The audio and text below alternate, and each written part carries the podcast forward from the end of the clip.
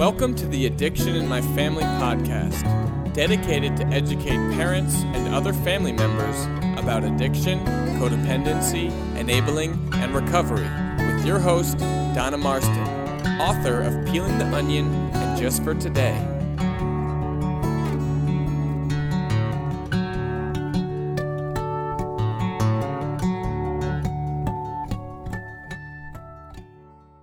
Welcome to Addiction in My Family. I'm your host, Donna M.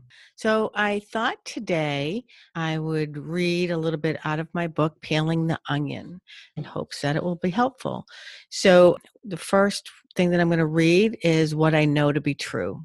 And I wrote this many years ago. I think it was 2000, and it was rewritten in 2011. So, probably 2010, something like that what I know to be true. I know that most, if not all, people who misuse drugs and alcohol cause a lot of stress, drama, crisis, sleepless nights, and quite often a financial decline in their lives and ours. I know that while living in the drama of crisis of our loved ones' addiction, we hurt, we want to fix them, and we want them to stop their self destructive behavior, and we can't. I know that I didn't have to play a role in his mess. I know that I am not a victim. I know that living in my head can be my hell. I know now that I was powerless over my son and his addiction. I know that he was hurting himself and I was allowing myself to be hurt. I know that he blamed others for his addiction while never looking at himself. I know that he didn't wake up one day and decide to become a substance user. I know that we both had to find our way through the journey of his addiction. I know that there is light at the end of the tunnel because I found it. I know and understand why people will give us advice, whether we ask for it or not. They will make judgments or hurtful comments. We have a choice to listen and believe what they say, or take what we need and leave the rest behind. So, to spin off of that, I wrote a letter because when I was living through this nightmare many, many years ago, it started in 1998 and went to 2008. And people say horrible things.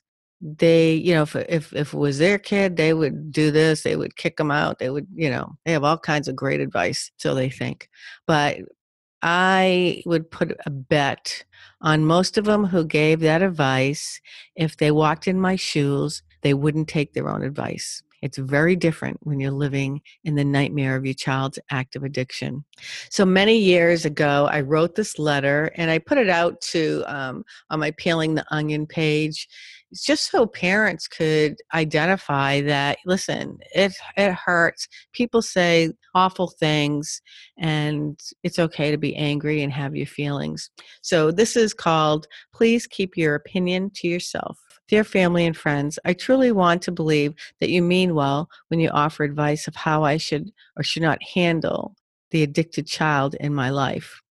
You think that you are helping me when you share your thoughts of how you or someone you know would handle my situation, and you tell me you know what I'm feeling. Well, here's what I have to say to you.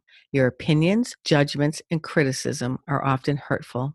You don't know how or what I'm feeling, as these are my emotions, not yours. You may think you know what you would do if you had a child or a loved one who is affected by this disease. Bets on, you won't take your own advice. Bottom line, what goes on between me and my son is really none of your business.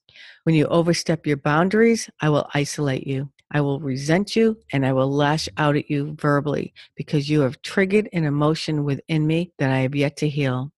You don't want me to take your constructive criticism personally? Then please don't take my reaction to it personally. I'm doing the best I can. I am emotionally fragile. I am living in fear. I have a broken heart. And at the moment, I am a lost soul, just like my son is. My pain wreaks havoc with my mental state because I am fearful, and that fear brings me to my knees. I deal with so many emotions that people who aren't living what I'm living won't typically understand. I have to do what I have to do until I'm sick and tired of being sick and tired, just like the addicted child that I love. When I've had enough of feeling like I'm the crazy one, is when I will reach out for help. So until then, I'm on a long, raw, emotional roller coaster ride, and I'll get off it when I'm ready. If you really want to support me, then listen to what I have to say without judgment or criticism. Sometimes I just need to vent. If I want your advice, I will ask for it. Don't gossip behind my back. It's hurtful. Let me cry, scream, or do whatever I need to do in your presence because you may be the safety net in that moment. I am holding on to my hope because that's all I have right now. So please have patience with me. Respectfully, Donna M. I hope that helps. I hope that um, you know maybe writing a letter to to people who hurt you, to family members or friends, can can um, be freeing. I can tell you that when I was living through that, I wrote letters to people. Uh, some of them, a lot of them, I didn't send. A couple of them I did, uh, just because it came a time that I had to delete people out of my life because it was hurtful I I didn't want to hear what they had to say. I was in enough pain. I don't need somebody to I didn't need anybody to add any more to it. So it was a long lonely journey by myself uh, trying to figure this out and back then you know i started dealing with this in the late 1990s you didn't talk about your child who was addicted to heroin. You just you kept your secret and and my secret kept me very sick and and i did learn that we are as sick as our secrets. I ended up um, i was diagnosed many years later with post-traumatic stress which i find very common. They're also calling it compassion fatigue which is was a breakdown of PTSD. So it's really important that you take care of yourself, that you let your feelings out, whether it's journaling, having a conversation with somebody, but don't just don't stuff your feelings. That is not good for you. It's not healthy for you.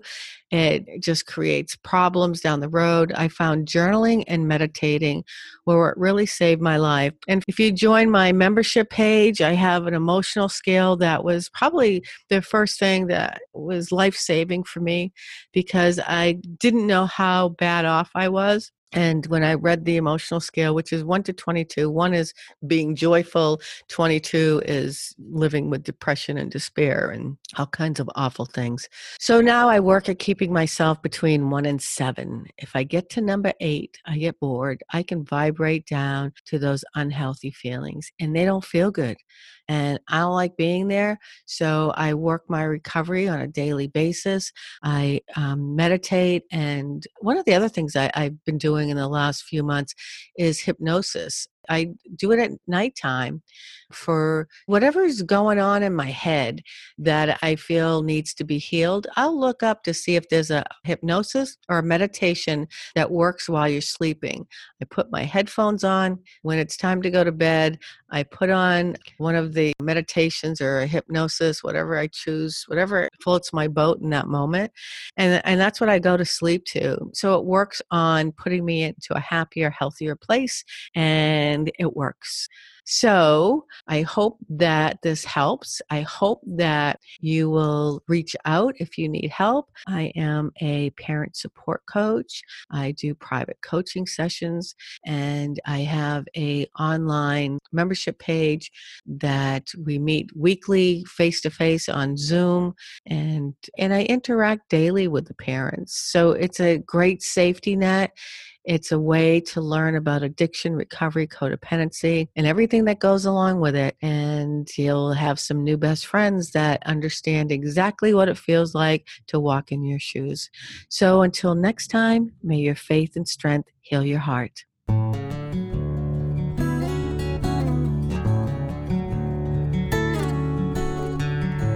Thank you for listening today. If you want to support the Addiction in My Family podcast, please subscribe, share, and leave a review on iTunes.